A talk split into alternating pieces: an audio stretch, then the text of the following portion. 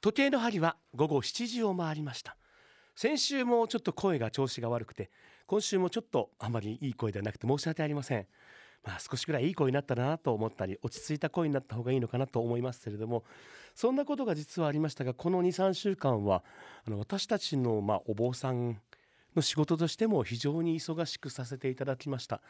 まあ忙しいのがいいことじゃないとは僕は思っておりますけれどもありがたいことにそしてねこの1週間は特になんか心に、うん、引っか引っかかるというかお坊さんとしてもっと頑張らなきゃいけないなってお葬式があったんです、まあ、細かいことまでは申せません。一人は子供のお葬式でした。まだ10代の前半とだけ申します。子供たちもねお母さんお父さんもやっぱり受け入れないんですよね。当たり前のことかもしれないけれどもそれは兄弟も受け入れれないです。まず死って何か？私たち大人でも死って何かってわからないし目の前のね来年から後期高齢者受給される先輩方も死って何かな？お釈迦様もそこでなら、まね、悩まれました。死って何かなっていうことを実際に特に子どもたちなぜかと言いますともう一点同じ案件がありました。これは普通のおじいちゃんのお葬式だったんですけれども一人の女の子が枕業の時、まあ、これ、まあ、夜中の2時だったんですけども枕業って何かっていうと人が亡くなったら、まあ、できる限り速やかにお参りする枕のお参り枕飾りのお参りでございます。例えば葬儀会館であったりお寺であったり自宅であったりするものなんですけれどももう本当に近しい人が集まって実際に僕はその方に途中で大体は触っていただくようにするんです。もちろん感染症の問題とかあった場合は事前に確認はしますけれどもほっぺたとか額とか皮。でまあご遺体の亡くなり方にもよったり処置も仕方をするんです。そのおじいちゃんはまだ目が少し開いてました。そんなこともあったのかしれないけどもその子供たちまあ1件は1人女の子2件は兄弟で泣いたんですよ。これ前もお話したことあるんですが今子供たち実際にお葬式が終わって最後お別れの時に僕は必ず、まあ、お棺の近くに来てあげてお花入れてあげたい好きだったもの入れてあげてそしてお顔触れてあげたいあげてくださいねって言うんですが嫌だっていう子供の方が多いんです。なぜならば死っていうものがまず理解できないから。だって昨日まで普通に喋ってたおじいちゃんがおばあちゃんがなんで目当ててくれないの？なんで目当てて止まってるの？顔さんばったらなんで冷たいの？全く理解できないんですよね。これ理由があるんですよ。なぜかっていうと親もそうおじいちゃんもそう私たちお寺もそう。その普段から大切な人、まあ、祖先の方とか先祖の方の姿を見せてないからなんですよね。例えばお仏壇に手を合わせるとかお墓に手を合わせる。今までは当たり前だって言ってても今はそれ当たり前じゃないことが多いんです。だって私たちの頃そうだったじゃないですか。何かいいものねいただいたらまず先にお仏壇あげてそれから食べなよって言って。ご飯炊いたら一番最初に誰食べるの？仏様でしょ？う野々様でしょうって。あんた手出すんだねって。それが普通だったじゃないですか。いいものいただいたりとかお供え物も一番最初に仏様にあげる。そっからまあねそれが待てないことにもあったんですよね。もう美味しそうだからもうすぐ「あもうあげたね。いいねありがとう。チーン」って食べる。それでも見てたんですよ。でお墓参りに行って蚊に刺されながら掃除してでもお墓見てたんですよ。そこに大切な人がいるしいつかはお父さんも行くし自分たちも入るっていう自分の命のルーツが分かってたんだけども命っていうことが今の子供分かんないんですよ。なんで死んでるの？死んだって言っても分かんないんです。だって死ぬってスイッチポチッと押したら死ぬんでしょって。でスイッチポチッと押したらおじいちゃん生きてくるんでしょって。なんでおじいちゃん生き返ってこないの？スイッチ押してんのに。その頭なんです。これ怖いですよ。皆さんがお棺に入った時にお葬式の時にお通夜の時に子供たちが孫たちがどんな顔してるか。それ考えてみてください。できたら笑って送ってもらいたいと思います。ね。もううちのさおばあちゃんさおばさんさよう喋る人だったね。ラジオでもよう喋っとったがね。まだ喋っとるみたいないい写真しとるね。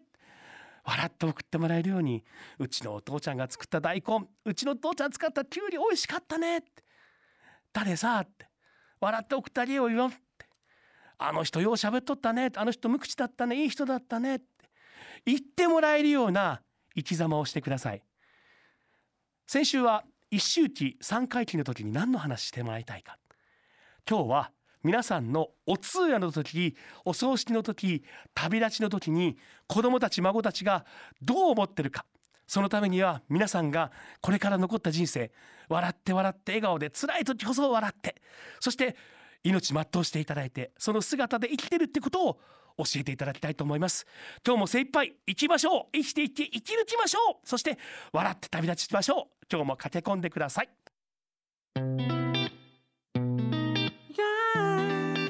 ラジオショー長谷尾廉歌のちょっと駆け込まないと。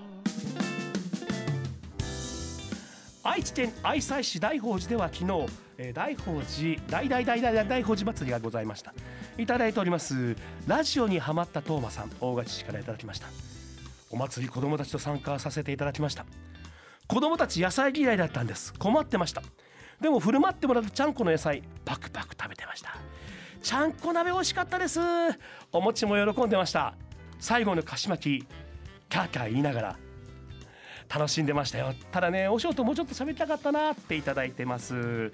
えー、他にもいただいておりますけどね面白いですよ。これはねそう。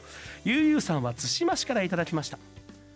娘親子は餅つき。私はお笑いライブと菓子巻きに参加しました。餅つきは冬の風物詩です。まあ菓子巻きはねこんな寒い時きついですね。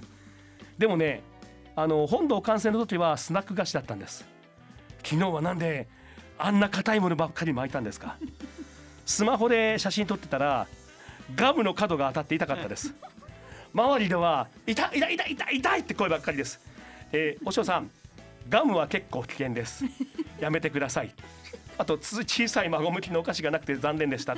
来年は考えます。申し訳他にもいただいてますね。卵屋さん。この方ねお手伝いいただいたんです。海士から。昨日は皆さんもねラジオを聴きの皆さんもお運びいただきありがとうございました。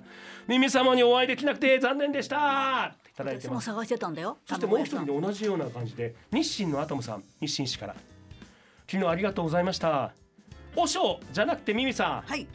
ミミさんがお見えになった時に、はい、おしょうさんがマイクで本名を言って案内してくれました。いや本当に。マイクで本名を言うからびっくりした。水谷み でちらっとお顔を見たんですが、はい、その後見つからなかったんです。だっていっぱいだったもんね。はい残念でした。今度皆さんの前でお話ねしてほしかったです、はい、来年もよろしくお願いします昨日おかげさまで大大大宝寺祭り400ちょっとぐらい来ていただいててありがたかったですけども。餅。餅楽しいですねあれ食べれるもんね。はい。でその場で一応ね、あの蒸すやつとのあのすぐにお出しするやつはあの蒸しあの月切れついて同時に出してたんですけども、それ以外のやつはもう薄でついて、でお父さんもあんまり今やってないんですね。うまいのはおじいちゃんとおばあちゃん。やっぱ餅つきうまいね。おじいちゃんおばあちゃんたちもで子供たちもあの余計なあのいわゆる頭が入らないからすごく軽く軽くついて。で子供たちがびっくりしてたんですよね、まずあの蒸し蒸し上がったお米を臼に入れるじゃないですか。臼臼見たらお米だったやつがなんかついてるうちになんか固まってきてでそこにちょっと僕の場合あの粗塩まあ真珠ですから粗塩入れてでお砂糖も実はちょっと入れるんですよ。入れちゃいけないです。お砂糖入れると硬くなるのがちょっと遅くなるもんで。でやってついてもらえた子供たちが見ててびっくりするんですよえ？お米だよってお米がなんでお餅なのっていう。でなんか子供たちもお米お餅ってなんか袋に入ってるイメージじゃないですか今。なんで袋入ってないの？なんで四角くないの？いやお餅って四角くないんだよって。そんなことも子供たちも学んでいた。これ毎年お餅つきはさせていただきますので。で来年はあのもしあれならば水田美美さんのオンステージをいいね。やってもらえますか？ありがとうございます。いいんですか？やらせてく卵屋さん来てくださいね。探しとったって言ってたよ卵屋さん。人が多すぎたもんね。ありがとうございます。愛知県愛西市大宝寺の住職ラジオショー長谷尾廉歌です。さあ連れはね再再婚してから大丈夫ですか？はい大丈夫です。愛想笑いが増えたような気がします。何を求めとるのか知らんけどニコニコ笑って。奥様ですか？再婚してから愛想笑いが増えちゃった。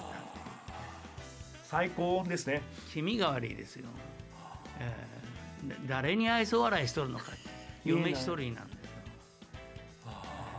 いろいろそのための相続ですよね。そうですよね。あります。いやはい。ーいろいろてってってってならなくていいんですよね。多分そういうニュースみたいな今ならなくて。大丈夫です、ありがとうございますお名前が。あ宮中京です。ありがとうございます。えーミルキーボーイさんがその、えー、廉価住職昨日はお大宝寺祭り半日幸せな日を過ごさせていただき誠にありがとうございました。お餅もちゃんこ鍋も美味しくてお腹も心も幸せいっぱいですという。ありがとうございます。もう一人もいいちょっと読んで、はい。えーと三重県のレーザーレザーボーイさんも昨日は大大大宝寺祭りありがとうございました。昨日初めて大宝寺にお邪魔しました、はいリスナーさんたちもたくさん来ていて交流もできました。また餅つきに参加ができつきたてのお餅やちゃんこなどもいただきました。劇団シンデレラの演劇も良かったです。ありがたいですね。会場は満員大盛況でしたね。おショーもスタッフの方々もお忙しでした。まあ楽しかった。ありがとうございましたというのもいただきましたけど私もあの電車で行きました。ありがとうございます。リスナーさんと一緒に。はい。びっくりしたわ。ちっちゃいお寺で？というか歩くまもう本当にいっぱいではい。みんなが楽しそうであの寒い中ね、はい。すごかったね。そうなんですね。あのお芝居も本当今もあったけどお便りも面白かったんだね。子供たちがね。私ちょうどその最中ぐらいそうなんかねあの本当に子供たちが真剣にいろんなことをやってあの世の中のことを教えてくれたりとかね環境のことを教えてくれるって嬉しいですよ。おじね僕たちね心の汚れた大きい大人 やっぱり汚れてますからね。ああいう素敵な子供たちのああいうね見ると。可愛い声がもう響き渡ってたね。ミミさんも可い愛い声でした。どこが？だってミミさんさ遠くから見てさ、遠くから僕ミミさん見せたもんですから、はい。大きな声で名前呼んだら怒ってあんた名前呼ぶのやめやって。いや本名も読むしもう本当に大きな声でミスターミミです。よろしくお願いいたします。いやありがたいですね。そうやって来ていただきました。ありがとうございます。いやーこういうのって本当に選ばれた人しかできんことですもん、そんなことはないです、ありがとうございます。もうあれ大宝寺の周りの方々ほとんど見たんじゃない？大宝寺さんのお越しいただいたりでしょう。ねありがたいですね。すごかったもん人が多くて。でもね面白いですね。半分が、うん。あのお檀家さんと近所のはあはあ半分がラジオの関係の方。リスナーさんの方々。それは面白いですね。そんなのもあっていいかなと思って、えあとねやってほしいのが僕、はい。ピクニックをやってほしいです。ピクニックですか？お寺を中心、はい。お寺をスタートしてほんでどっかには行って、はい。ほんでお弁当かなんか持ってきてもらって。ああいいですね、ちょっといろいろやれるようにしたいたいなと思います来年の春頃いいじゃないですか、来年の春ですか？うん。ピクニックだもん。でも来年の春ねちょっとあのいろいろあるの？か考えあ実はねあの私のあの尊敬する、えー元極道なんとかさんという方ですよね。今襲名変えました。はいはいはい。本名水谷真子さん。はい。あの水水谷美美さんという方がなんか大宝寺ではい。春先にやってくれるんですって。あのあの人と一緒にやるの。あのアマチュアのね対馬の方で対馬亭アマチュアの落語家さんだけどめっちゃ上手い人がいるの。対馬屋ジュレムさん。そうそうそう。常川さんね本名、はい。あのがあのあの方また1月17日にもそうそう1月あのもやられてたお寺落語があるんですがその次の回で本当にびっくりですね聞いた詳細につきましてはねまた、はい。で水谷美美さんが3席やってくれるんですよ。誰が？え？一席だって。そんなわけないですよね水谷さ拍手次第っていう拍手次第で。そう一席しかできんもん。んなわけないですよね。で昨日だからあの昨日もあの大の字さんこの前の番組でや前の番組でやってます大の字の大谷さんと、えー、おつえー、おつさんがあの1時間爆笑ステージやっていただきまして。へであのまあもちろんあのねそういう吉本興業に勤めあ入ってる方ですからもちろんあのギャラっていうのはもらっちゃいねあのそう闇営業になっちゃいますから。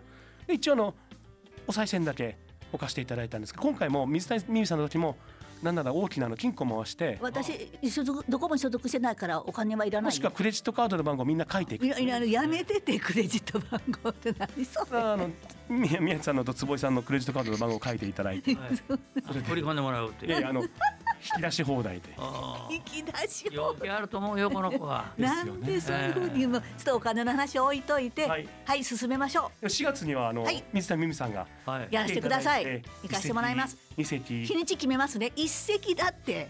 えー。まああのいっぱいやっていただきたいはないと思ってますわかりました。同じ話をだからね春は楽しみにしていただいて。そうです。来てください。なんか変わったことやればいいですか？なんか巻けばいいですか、はい何にも言えん。黙っとって。米巻くとか？いいって本名言わんといてあそこでは住所言えばいい？誰が？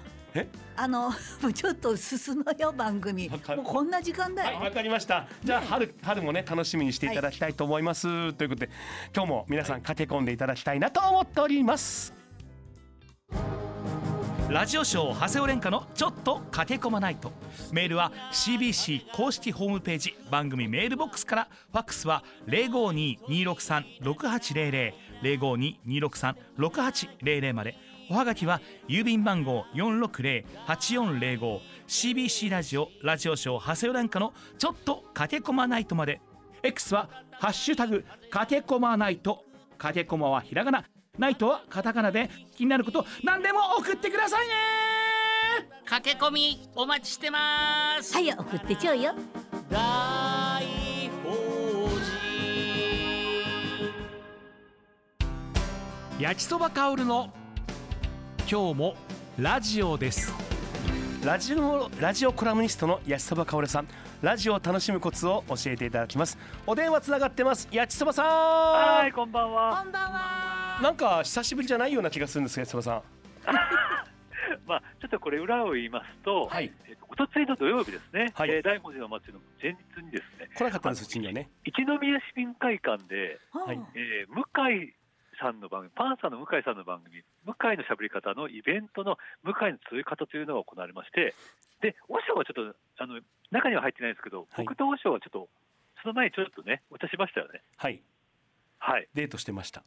で、デートし,、ね、しまして、まあ、その時にちょっとお話ししまして、はい。まあ向井の集い方もめちゃくちゃ盛り上がりまして、はい。はい、おかげさまで、なんか遠くは中国から来た方もいらっしゃったみたいで、でめちゃくちゃ盛り上がってました。終わって帰りに焼きそばさんを迎えに行ってはい、駅まで送ったとそうなんです。本当ありがとうございます。なんか、ごめんなさい、本当に。ありがとうございました。あその中楽しかったですあのそばさんにお会いしてで焼きそばさん今日どんなお話ですか？でですね、今日はその笑いと健康にまつわるお話でして、笑い？はいあのまあ、笑うことは健康にいいっていうお話は聞いたことがあるという方もいらっしゃると思いますけれども、はいこのところですね、国内外において、笑いと健康にまつわる研究が増えているそうです。国内外ですか？はい。はい、でそこでですね、えー今日は笑いが健康につながることを分析した研究を集めてみました。はい。はい、まずはですね、えー福島県立医科大学医学部の教授で、日本笑い学会という会学会がありまして、その理事の大平哲也さんによりますと、あの近年、笑いが鉄、えーストレス解消になることに加えまして、高血圧、糖尿病など、生活習慣病を予防できる可能性が報告されるようになったそうです。も。うちょっと早く聞きたかったな。ね、あ まあ、でもそう笑,、まあ、笑ってるとね、はい。いえーいいってことですね。あの、糖尿病の発症率が低くなるほか、はい。血圧が安定するそうです。さらにですね、よく笑う人は、笑わない人に比べて、その先、介護が必要となってくる確率がぐっと下がるそうです。そうなんですかはい。でまたですね、えー認知症の予防とか、えー口の中の機能ですね、口腔機能、はい。えー健康寿命と笑いとの関連も報告されておりまして、はい。ちなみにですね、笑うと、まあ、あのいいことがあるのは、喉の筋肉を使うっていうことと、はあとは笑うことで、唾液の分泌量を保つことができて、はい。まあ、結果的にですが、歯の本数を維持することにもつながるそうです。へえまあ、いいことだらけですね、これ。うんねはい、あとですね、運動効果についてですね、こう大平さんによりますと、はい。15分笑った場合の消費カロリーは20、20から40キロカロリーで、これは同じ時間、まあつまり15分間、散歩したのと同じくらいの運動量だそうです。すごいですね。つまりですね、外になかなか出れないという方もいらっしゃると思うんですが、はい。とにかくあの笑うと、その分、えーちゃんと運動になっているということですね。はい。でですね、ちなみにですね、じゃあ日本人は他の国民に比べてよく笑う方なのかどうなのかといううん。ことで言いますと、この同じく大平さんによりますと、笑う頻度を日本とアメリカで比較するとですね、はい。日本人の女性はアメリカの男女と同じくらい笑うのに対して、日本人の男性は笑う頻度が少ないそうです。うん。うんまあ、考えたらあんまり大笑いしている男って少ないかなっていう。男は歯見せて笑っちゃダメって。なんか昔はねそんな感じありましたよね。はい。で中でもですね4 5 0代以降はそのおあんまり笑わない傾向が顕著になるそうです、はい。はい、で特にですね、えー一人暮らしの方。はいあとはあの不満が多くて怒りを溜めている方。運動していない人。緑黄色野菜をあべあまり食べていない方ははい。笑い不足の傾向があるそうです。だからなんか、割とあの人に会っておしゃべりするのはいいっていうことなんですが、なかなか関東に困っちゃう人もいるんで、はい。その方はな何らかの形で、えー笑えるといいですねっていうことなんですが、はい。でも、そうは言ってもなかなか笑う機会がないと。はい。でも楽が好きだという方にはね、朗報があります。はい。あ。のおえーとこれはイギリスのロンドン大学のゴールドスミス校の准教授、パトリック・フェイガン氏が発表した、えー分析があるんですが、はい。2週間に一度の頻度で音楽ライブ、コンサートに行く人は、はい。行かない人に比べて、寿命がおよそ9年伸びるという研究があります。おすごい。9年はすごいですよ、これ。はい。でですね、えーポイントはですね、幸福感だそうです。こはいれ研究によりますと、音楽ライブを、あまあコンサートを20分けえー体験するだけで、はい幸福感が21%増加して、長生きにつながるそうです。はいつまりですね、まあ、あの音楽ライブっていうと、なんか若い人が行くイメージなんですが、もちろんあの、座って、えー一緒に楽しむみたいなあのコンサートもは、はい。はまはじえー含まれておりますので、はい。まあ、もし聞く機会がありましたら、ちょっと、ね、久しぶりにちょっとコンサート行ってみようかみたいな感じで行ってみると、うん。えーまあ健康にいいということですね。そうなんですね。いやーでも私の目の前にいつも笑って楽しんで人生を謳歌してる先輩方がいつも笑っておられますけどもだから多分じゅこれで寿命が9年伸びてもうちょっとあれするともうあと9年ぐらい伸びるんですかね。いや、いいと思いますよ。だから、あの例えばね、大宝寺とかでもね、はい。あのそれこそコンサートで言いましょうか、はい。音楽ライブやったりとか、まあ、今日大の字さんのおお笑いライブもそうなんですけども、はい。ね、あだからだからあの宮地さんも、みーさんも、なんか、あの大宝寺で、そういうことはね、あのなんかやるっていうのが、あのふ皆さんとの触れ合いにもなりますので、はい。えーすごくいいんじゃないかなというふうに思います。楽しみでございます。そして焼きそばさんはい、先週先々週言ってましたけどもはい、来週クリスマスでしょ？20、えっ、と、5日ですね、はい。安そばさん暇でしょ？なんもないですよ。なんで？あれ彼女は？なんで？彼女。えないの？なんもないですよ、本当に。じゃあもう名古屋来よはい。もういいよね。行くかも行くかもしれないし、行かないかもしれないし。もういいもしれないし。じゃあ来週来て。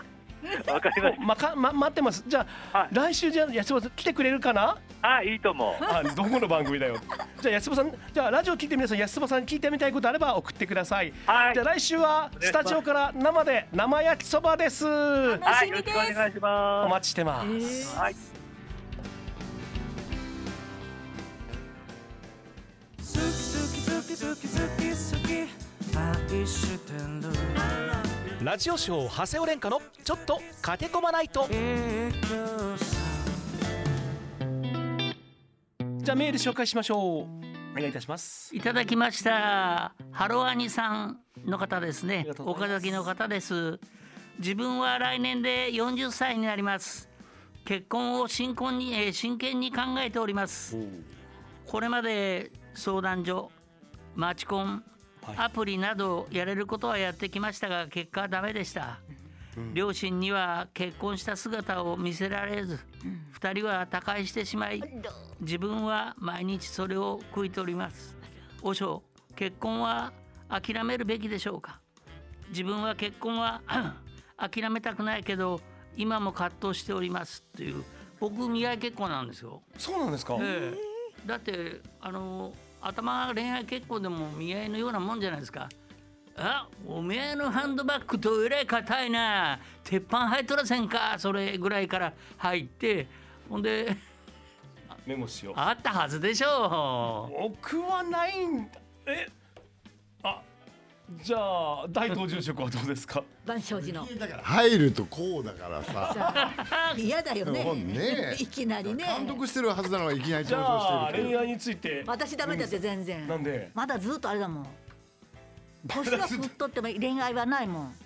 えそうなんですか、うん。まだ少女のまま。そうそうそまあ縁ですからねこれ本当に、あ。僕うん。も結、あの天に操られてるんですよ。あ僕らは。みんな、みんな、うん。だ、ったらもうちょっとちゃんと操ってほしかったです。え？もうちょっとだからそこで、はい。その山を乗り越えなさいっていうし、試練をもらったんでしょ？そうそう。試練が多いですよ住職僕。なんかえ？恋愛もっとに関して。修行しえ恋愛だけじゃないすべてにおいてあ嫌な汗かいてきた。嫌な愛さん嫌な汗かいちゃった。その着物で拭くのやめて汗。はいすいません。ちょっと。まあでもそう恋愛うまくいってないもんな。そんなこと置いといて。はいあじゃあどうぞお願いします。これこのおこの方に読んでめちゃくちゃ嬉しかった、サボヌッティさん、前みんなであのフレーフレーってやったでしょ？大手術するという、うん。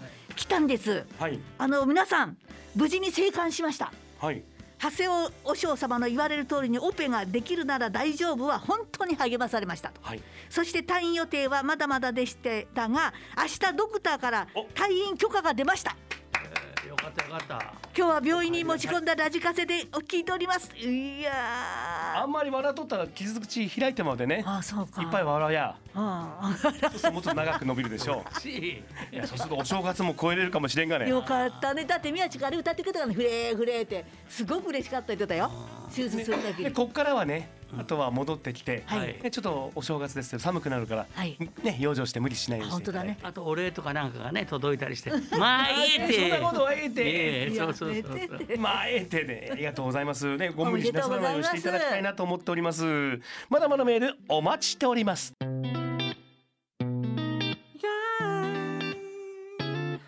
ラジオショー長谷尾廉歌のちょっと駆け込まないと。就活とは自分自身に向き合ってより良い人生を過ごすことです。素敵な花を咲かせましょう。あなたの就活応援します。就活応援団。今日の応援団は大須気学林万象寺住職の大東蓮友さんです。大東住職よろしくお願いします。よろしくお願いします。お願いします。紹介の前に登場させられるというこの番組ね 本当にね。いいでしょ。相変わらず無茶ぶりでございます。本当に大変ですこのそして番組いや12月ですよね。万象様これいただいておりますけれども12月です。もう幸せです。31日師走師走ってことでございまして師走って言いますと何みんな固まるんですか？除夜の法要の鐘でございます、はい。こちらの方去年もご紹介いただきましたけれども、はい。万象様の毎年恒例になりましたけれどもはい、街の真ん中で鐘をつくそうです。あんまりできることじゃないですしかも寺が普通の寺じゃない寺ですからね。あはい。6階にある鐘楼をついていただきますんー上での方ですもんねすごい。はい。はい。まあ寒いですけどね。あ人は寒いでしょうね。はい。暖かい格好をして逆に大須ですからはい。地下鉄も一晩中走ってますもんね,、はい。走ってますね。そうかそうか。そうなんです。公共交通機関で行けますからいいですよね。和尚のお寺だったら上前津の方が近いんじゃないです？いや神前ですよ。そうですよね、はい。大須って思ってみるかまあ町名がオスなんで。ああねはい。まあ名古屋市の陰謀にはまってますけど。うわ。はい。インボイス制度ですよね、うまい。うまいな除夜の法要除夜の鐘の方はこれ12月31日もちろんですけれども、はい。日曜夜の10時から。はい。受付をしておりましてはい。あのそこでまあ軽くはい。年越しの皆さんとねあ。あの鐘をつく前に前に。そまあここれもありです。これも。これもありですしまあいいっすね。食べていただくのもありですですから年越しそばもはい。あのすうちのスタッフ漱石等がはい。作ってくれたのを皆さんにお渡ししてますんで。いいですね。おせち料理とか浜屋ついてこれお安いですよね金額も。安いかどうかは分かりませんけれども、いやいやいやはい。一一万両頂戴しております。あのおせちがつくとね。あーつくとあのね食べて飲んであのつくだけだとえ半額の5000円5000円なんででも、はい。エマも、はい。ね小弓もついて、はい。はい。えご飯あ食べれてお蕎麦も、はい、いいですね。安いがね。安い。それはどうか、いやいやいやそして、えー皆さんの懐具合の問題ですそして来年1年間健康で終えるんですよ、あ、俺らね。それがありがたいね。え。あれはいいことないでしょう。これ以上いいまあですからそれ以外にもね、はい。あの月始めた10 0時っていうの？12時っていう、はい。からはあの海東流のお太鼓のチームがですね、えはい。えー、明けま死に明けたよという勢いで奉納太鼓を叩いてくれます。し、はい、また今年はねあのキッチンカーも集まりますんで、はい。あ、そうなんですか。あの叩かない人もキッチンカーであ、ねななんかたこ焼き屋さんとかいろいろ出ますけど、あ、いいですね。はい。そして年明けましてはい。元旦1日と2日の日がはい。日中にですね初詣大般若会はい。大般若皆さんテレビとかで見たことある大きなねお経の盆のやつをポーパパパパパパパパああはいはいピラピラピラってやつ。はい。うんあれやっていただけるあの般若心経の大元みたいな感じの、はい。私やったことある。ったことある。すごいですね、いやいついつも自分のやつでやってます。ちっちゃいだよ。あちっちゃいあれ大きいのなの？怒られます全部でね600個あるんです。よ。600教本が600個あるんですよ。それをみんなで600個読もうよっていうんだけど読,、ね、読んでられないので天読っていう方式なんですけどもああ呪文を唱えてて。お経の,、うんねはいあのありがたいものをやっていただいて風をいただいたらもうその600回読んだことになるの？そのお知恵をいただけるというすごいでしょ？台湾のお寺行ったらやっぱりお嬢さんがバラバラバラバラバラって言ってました。基本的にあの三蔵法師がまあ最初は持ってきたんですよ。あ、通過点だったんですね。そこは。はいはいはい。だからあの通通過したところに何なりのところには残っていると思われます。はすごいです本当にこの特に万象寺様のこの大大般若へ「大般若だ!」って言ってまあそこら辺までですがあの、えー難病病気の身代わりになってくれた身代わり不動尊信長公がご加護によりねその打たれることを免れたっていう霊験新たかな身代わり不動様の前でやっていただけるんですよ。これすごいよ。そちらすごいでやっていただと思うわ。これね元旦1日と2日です。はい。あ10時から4時までしております。受付は9時半からとなっております。すごいですね。よろしかったらお越しいただきたいとそ。の後なんですけども、5日の日金曜日には初稲荷の大祭がございます。はい、あのね大須の町で人々の願いを叶えてきた白雪稲荷。門前の甘酒屋さんがね。ご加護により代々栄えたって商売繁盛のご霊験新たかなこのお稲荷さんの前で今年来年ですね1年間繁盛繁栄を記念していただくと、いいでしょう、それすごい。その後なんです。13日。はい。こちらの方は、えーお焚き上げでございます、1月13日の、ままああの正月飾りとかはい。ね、待あの。早いね。あ、そうか、十三日か。えーあの本当はねあのどんど焼きは十五日ですよね。まあ神社。皆さんそれぞれ事情があるんで、はい。来やすい13日にしちゃいました。わかりました。はい。土曜日ですしねその夜、夕方からこの時にはそれこそこっそりですけど、ここの聞いてる人だけ教えちゃうとですね、はい、甘酒が出るんですよ。あいいですね、えいろんーなものお汁粉とかね、うん。あのそれこそどんど焼きっていうかこのお焚き上げで炊いた火で焼いたさつまいもが出てくる。すごいお。いや、すごい効果ありそうだね。でこのね大宝寺祭りではないあのほどではないかもしれません。うわまあそれびっくりですほどではございません。ライバルない。。なんせステージないですから。やめてください何が？ね。えー、とこの昇竜焚き上げというのがですね浄化によるお焚き上げのね、えー煙と炎と独協により無病息災五穀豊穣家内安全の願いを仏様に唱えるそんな行いでございます。でこちらごまりもねあのあげさせていただきますしあの前ここで紹介させていただきました京返しの吉祥ごまっていうのも今年もなさるんですね。はいやりますね。何それ？はい。はいいやあの今日今日のものをだから今日の対ぶっちゃけ言うとですね中国から原産大師っていうお坊さんが持ってきたんですよ、実は。でそもそもおみくじってはい。3日3晩かけて1本引くっていうぐらいはあ。神聖な儀式だったんですよその昔は。へえ。それをなんかチャラチャラカラカラポンって軽く言っちゃうでしょ皆さん。はうん、でもそれがまた当たるんですよ不思議なことに。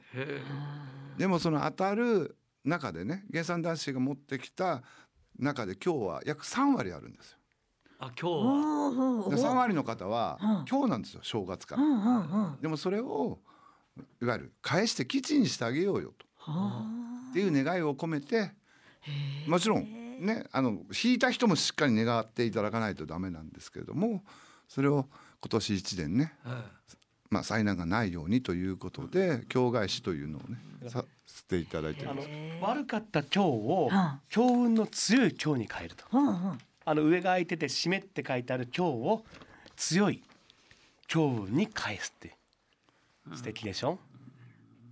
そんなお参りをしていただきます、そんなこともさせていただきますんで、ですからもう年末から忙しいね。万象寺様言っていただくとん。いいことしかないです、そしてそんな万象寺様からラジオを聴きの皆さんにプレゼントいただけるんです、はい。何でしょうか？これ紹介僕が紹介してもいいでしょうか？どうぞ。辰年来年は辰年でございます、はい。震えるそしてしねあのいい年でございます。動く年でございます。越冬の、えー、越冬を記念車に切り絵のタイプ今ここにあるんですけれども切り絵のタイプの御朱印とあそちらですかね。そして、えー、とクリアタイプというやつです。本当クリアタイプなんです。ちょっと、えークリアの紙に書いてあるこの御朱印、そして干支の御朱印帳って今万象様こちらにありますすごいねこれ。これすごいですね。まああのね白龍さんもいることでございますんで、はい。はい。辰年ちょっと気合い入れまして。そうですね。あの御朱印って言いますと大体まあ半面なんですね。1, 1ページ。最近あの見開きっていうの増えてきたり流行りでございますけれども、はい。その上を行かれました。はい。見開き見開き4ページ。4ページ。こ4ページに龍神様がはい。ダンと書いてあります。で開運と書いてあります。すごいですね。この龍神様は男子と女子っていうまあ、そこまで考えてないかもしれないけど、そう思いたい人はそう思ってもいいかもしれませんけどもねそしてこちらのですかね、えー、万象寺様プレゼント。えっと来年の龍神様、辰年の龍神様の御朱印、えー、クリアタイプと切り絵タイプをですからえーっとクリアタイプは2種類ございます。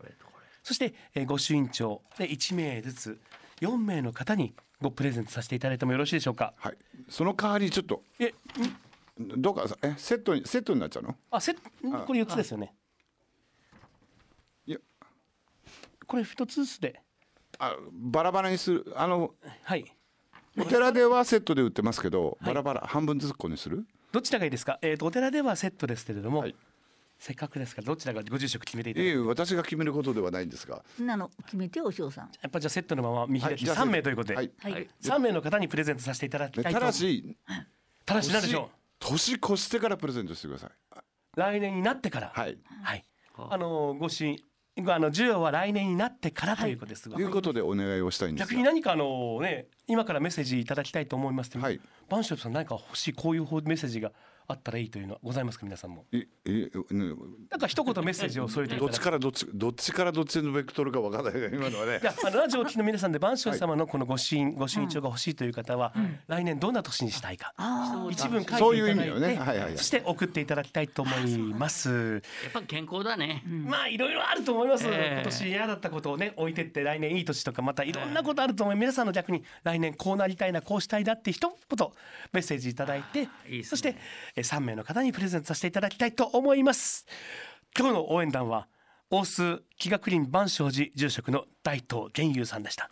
大東住職まだこの後もいていていただいていいでしょうか？いいと思って言わない。いいんですかね 本当にねもありがとうございます。うなんで違う番組すぐパクるかね本当にね。それまで他局ですよ。ねそうなんですね。知らなかったもう番組終わったから。まあいいけど。ということで大東源雄住職でした。どうも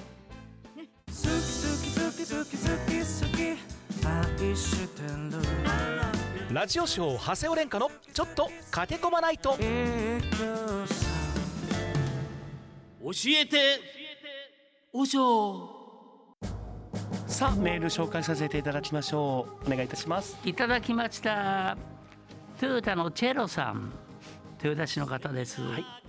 さあお三人さんお嬢さん。世界中が注目の大谷選手ドジャースの入団の記者会見のテレビに釘付け。まあ簡潔でその卒のない優雅な話し方は野球を愛する純粋な心の表れですね。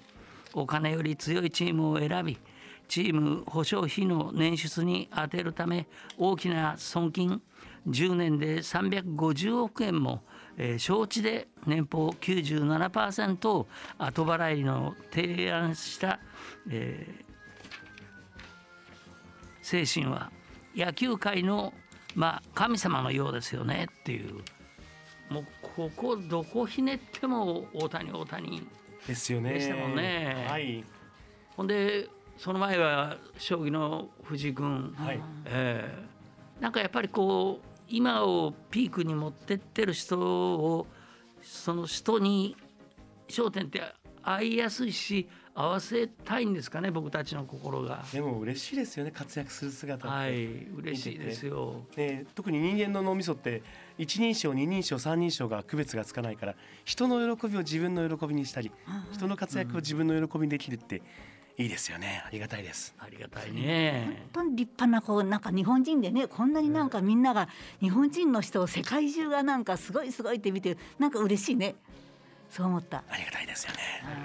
あのこれちょっと私事でいい？今日買い物してきたんですけどえ？はい。あの江戸の置物、はい。あのほらあのお地蔵さんの絵であの有名なあの知多の方のあの庭善久さん。そうそうそう。あの人といつもあそこで買ってるんですよ私置物を。はい。で今日あのいただきました。これを買いました。立つ？うん。立つ立つこれどう思う？が注意してます可愛いでしょ？いいと思います。はい。玄関に置くんです。はい。可愛い？はいこれを買いました今日。ありがとうございました。それがちょっと報告したかっただけです。ありがとうございました。どうぞお便り。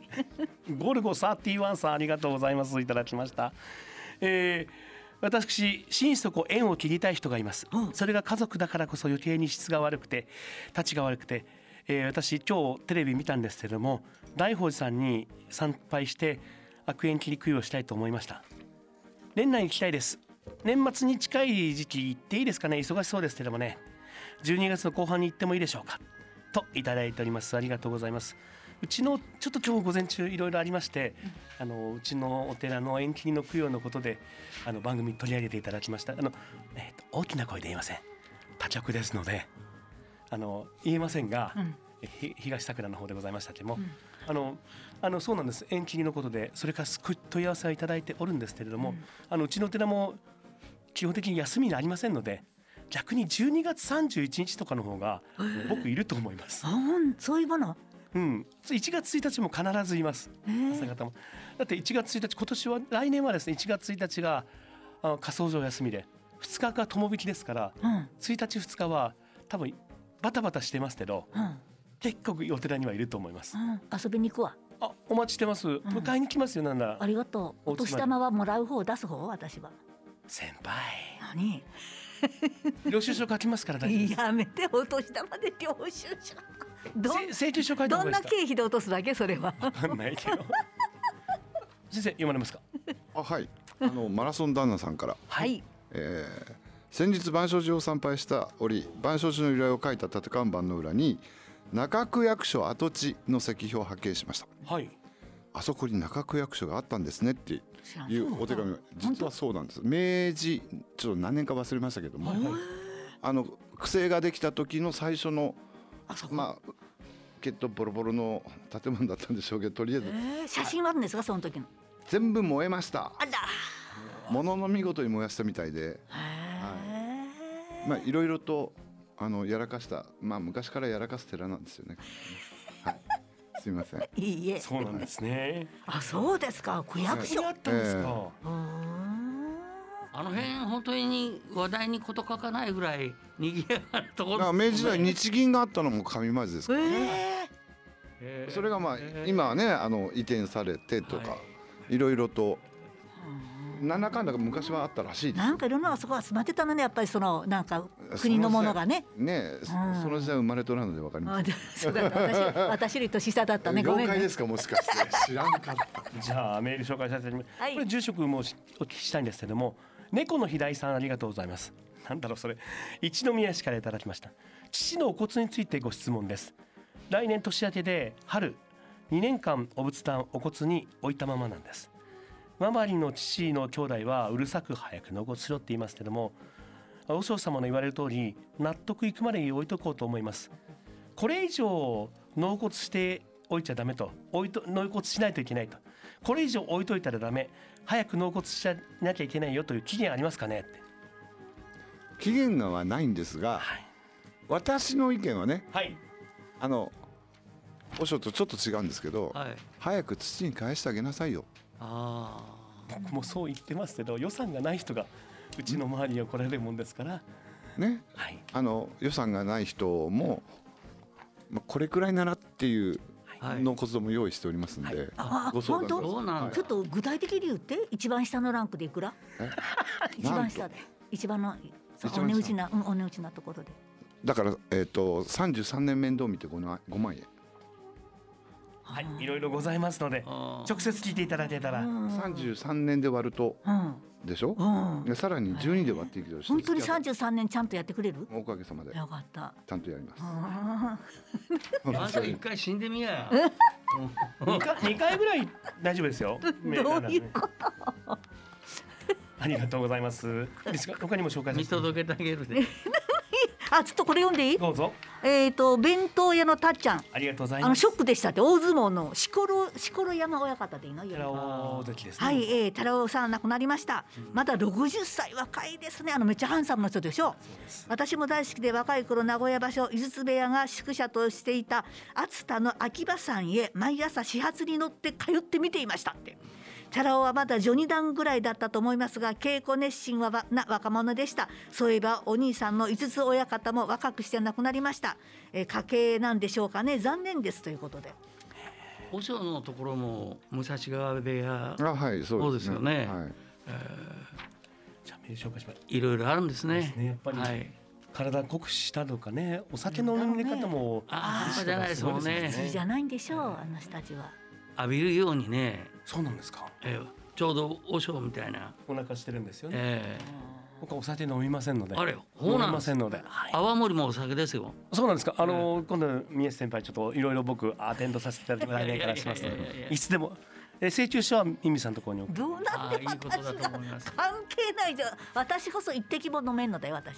飲めない飲めない飲む。で飲む人が払っていただくという形で。いかがでございましょうはいさあ行きましょう。知多の F さんは知多市からいただきました、えーご相談です。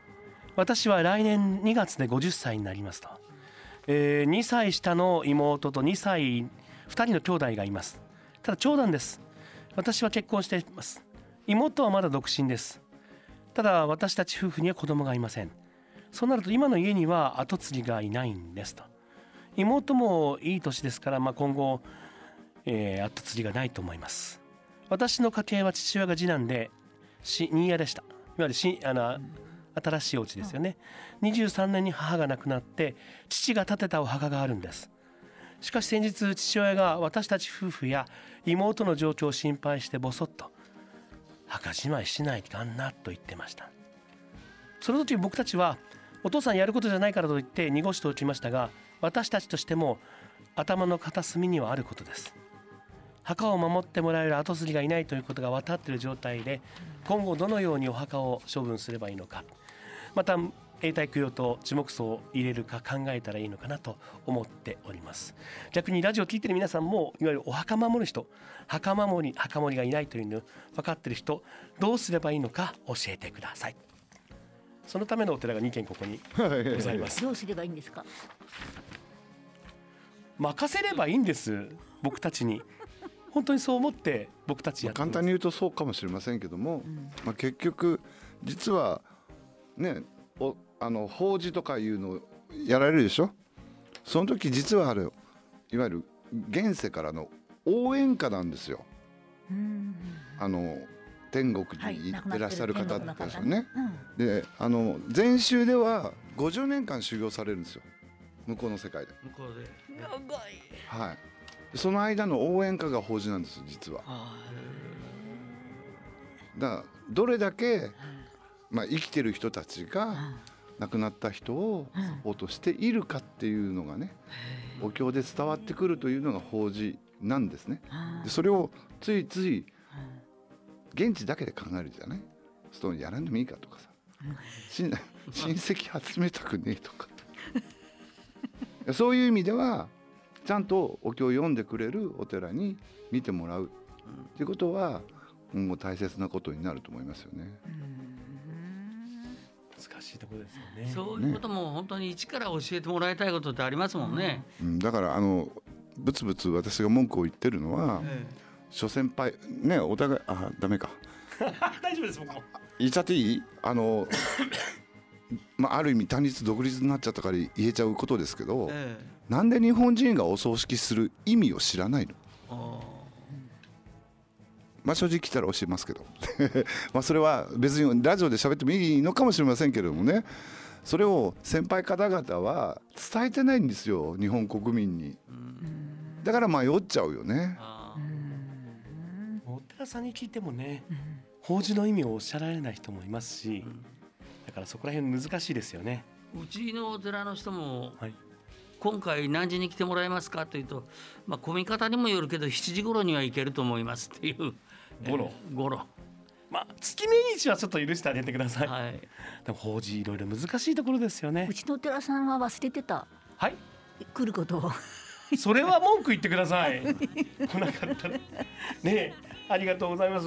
マシュ様あのこのご朱印とご朱印帳ラジオを聞く皆さんで来年のねどうしたいそんなこと書いていただいた方に送らせていただきたいと思います年末年始はどうぞ万象寺さんにそして大宝寺も31日昼間と夜2回やっております、はい。本書お越しください。ということで今日もお届けしました。愛知県愛西市大宝寺の住職ラジオショー長谷尾廉香と水穂組宮地幸男と水谷美美とお数万象寺の大東でございました。年末年始は万象寺様大宝寺に来てください。駆け込んでください